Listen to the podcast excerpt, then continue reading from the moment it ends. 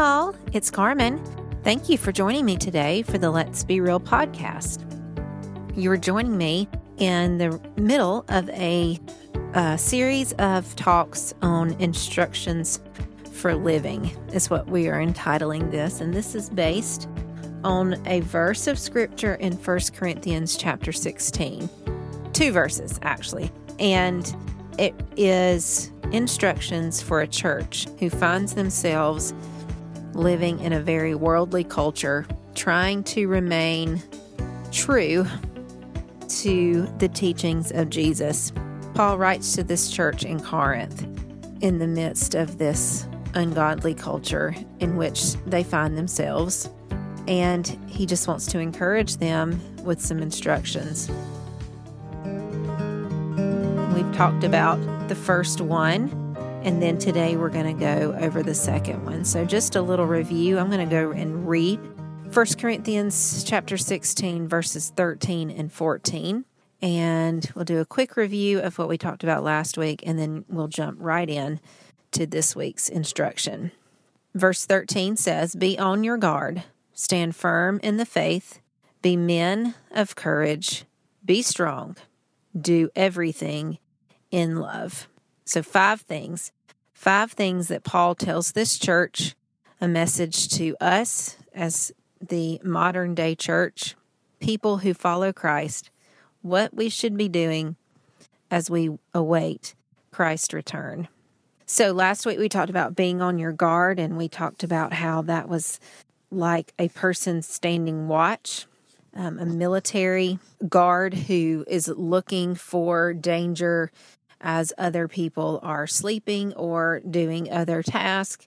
And that's what we've been called to do to be alert, to awake, be awake to any unusual or potentially dangerous spiritual situations.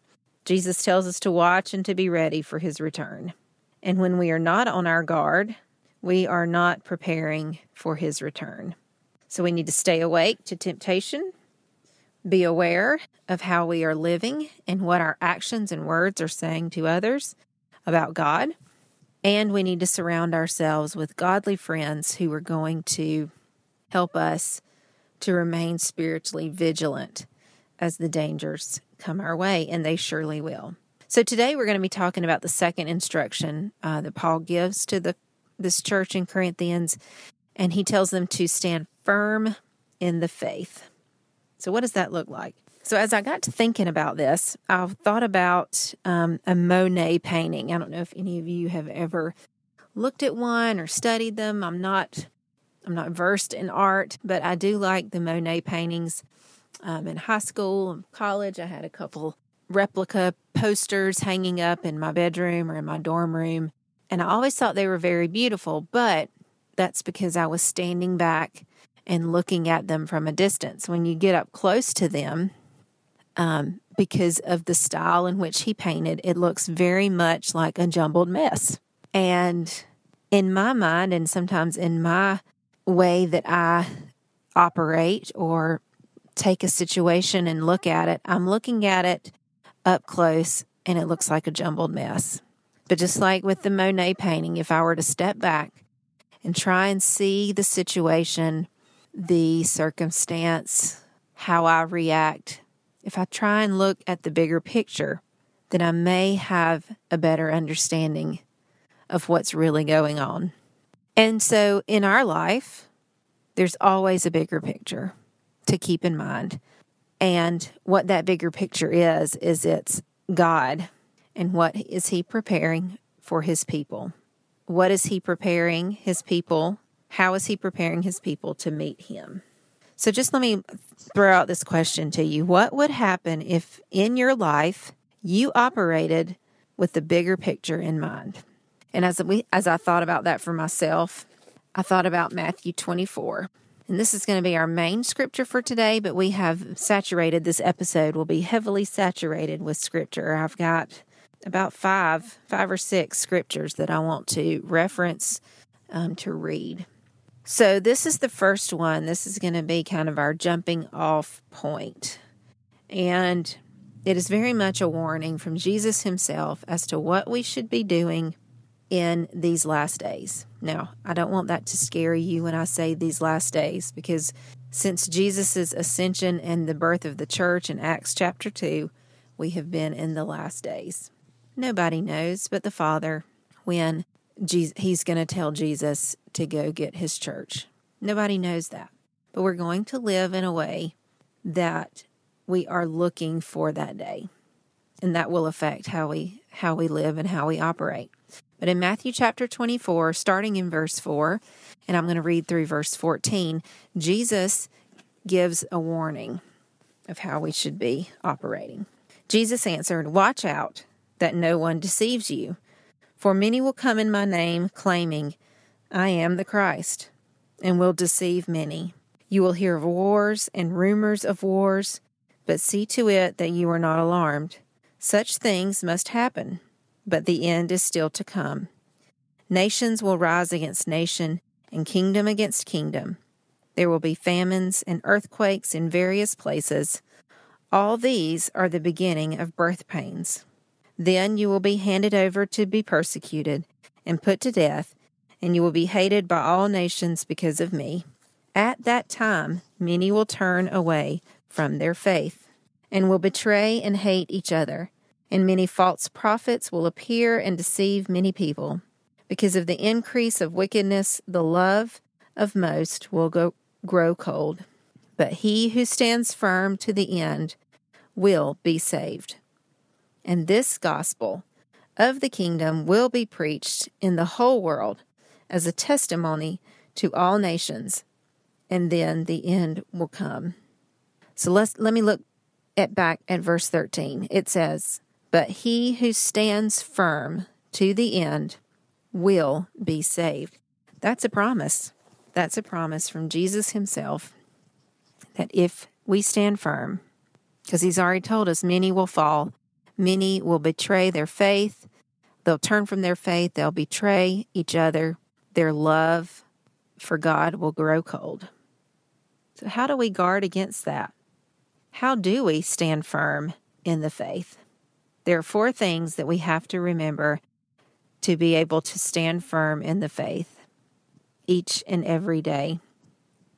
Maybe until we have these things concrete in our minds, maybe it be something that we include in our daily Bible time, reading these four verses that I'm about to reference.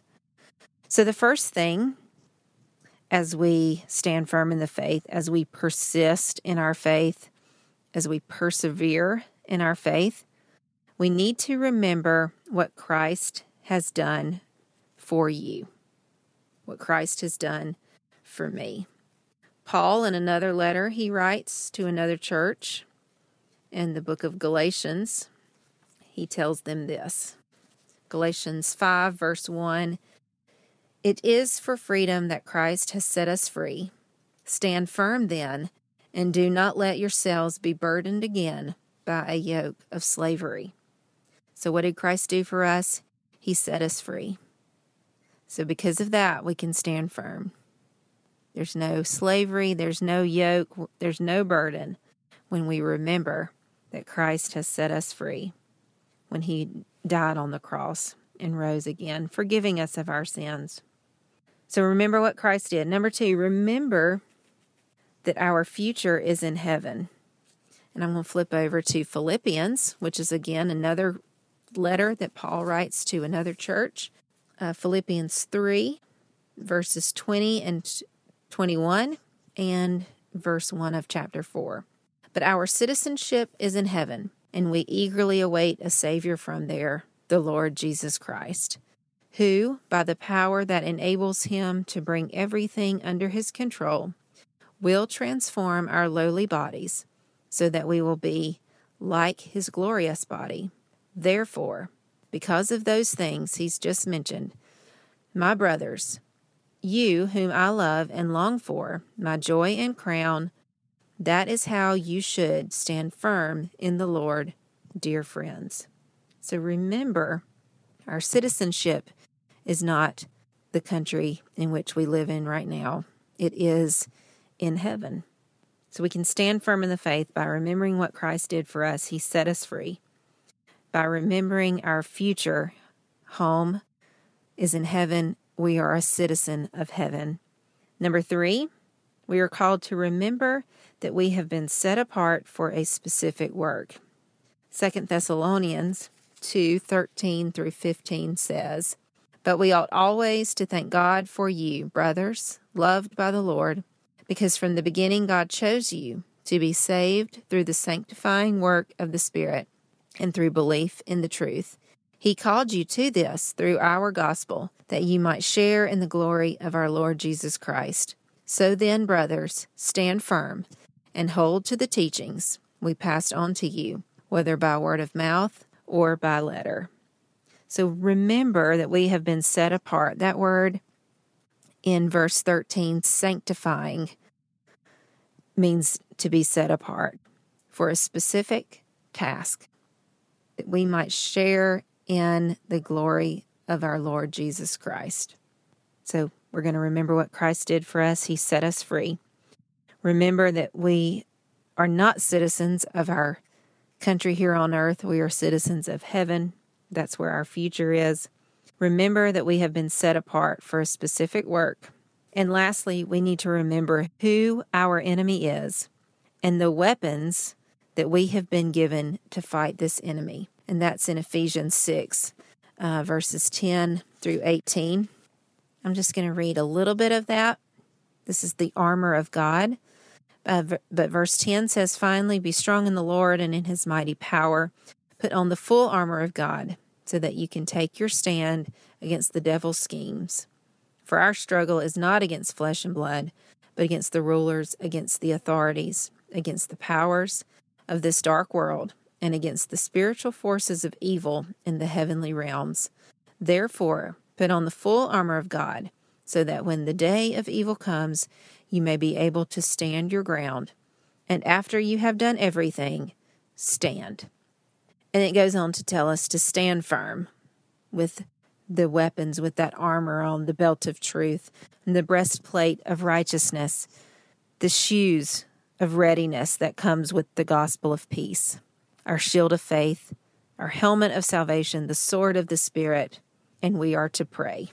So, we need to remember who our enemy is and then remember the weapons and the armor that we have been given to fight.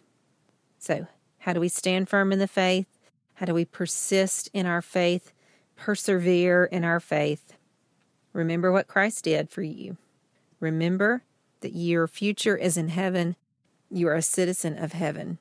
Remember that you have been set apart for a specific work. And remember who your enemy is and then remember the weapons and the armor that you have been given to fight. This weapons of God will defeat the enemy. All right, to finish up today, I want to leave us with a verse from Psalm 40, verse 2. This is what Jesus did He lifted me out of the slimy pit, out of the mud and the mire. He set my feet on a rock and gave me a firm place to stand. How can we stand firm in our faith? Because we have a firm place to stand. And that's on Jesus Christ and his work that he did. Let's pray. Dear God, thank you for this day. Thank you for these instructions. God, we're living in a time that is so chaotic and worldly and dark. And yet you didn't place us here without help. Thank you for your word. Thank you for your Holy Spirit guiding us. I pray that you would help us to stand firm in our faith this week. Help us to remember what you did for us, what Christ did for us. Help us to remember that we are citizens of heaven, our future is there. Help us to remember that we are set apart for specific work. And then help us to remember that you have given us an armor and weapons that will defeat our enemy, who is real and who is prowling around looking for someone to devour.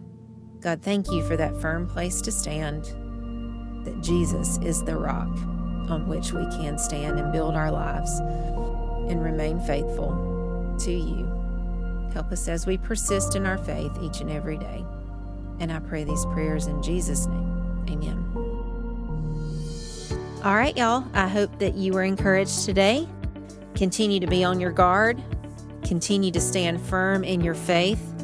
And then next week, we are going to look at how we can be men and women of courage in a culture that tempts us to not be so courageous sometimes. I hope you have a good week, and I hope you'll meet me right back here then. God bless. Thank you for joining me today for the Let's Be Real podcast. I hope that you have been encouraged by our time together. Friend, I want you to know that Jesus is so important to me, and I want to share with you that you can have a relationship with Jesus just like I have a relationship with Jesus. There are three easy steps to finding that relationship. Number one, admit that you are a sinner.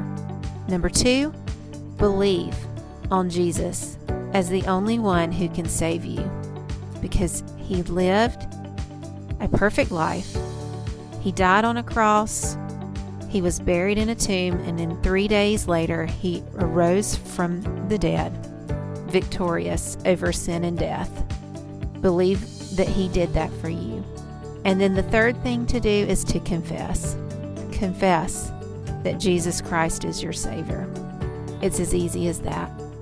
I want to encourage you, if you have not made that decision to follow Christ and go into a relationship with Him, will you do that today? Will you ask Jesus to come in and be a part of your life, to be the Lord and Savior of your life, to be in charge?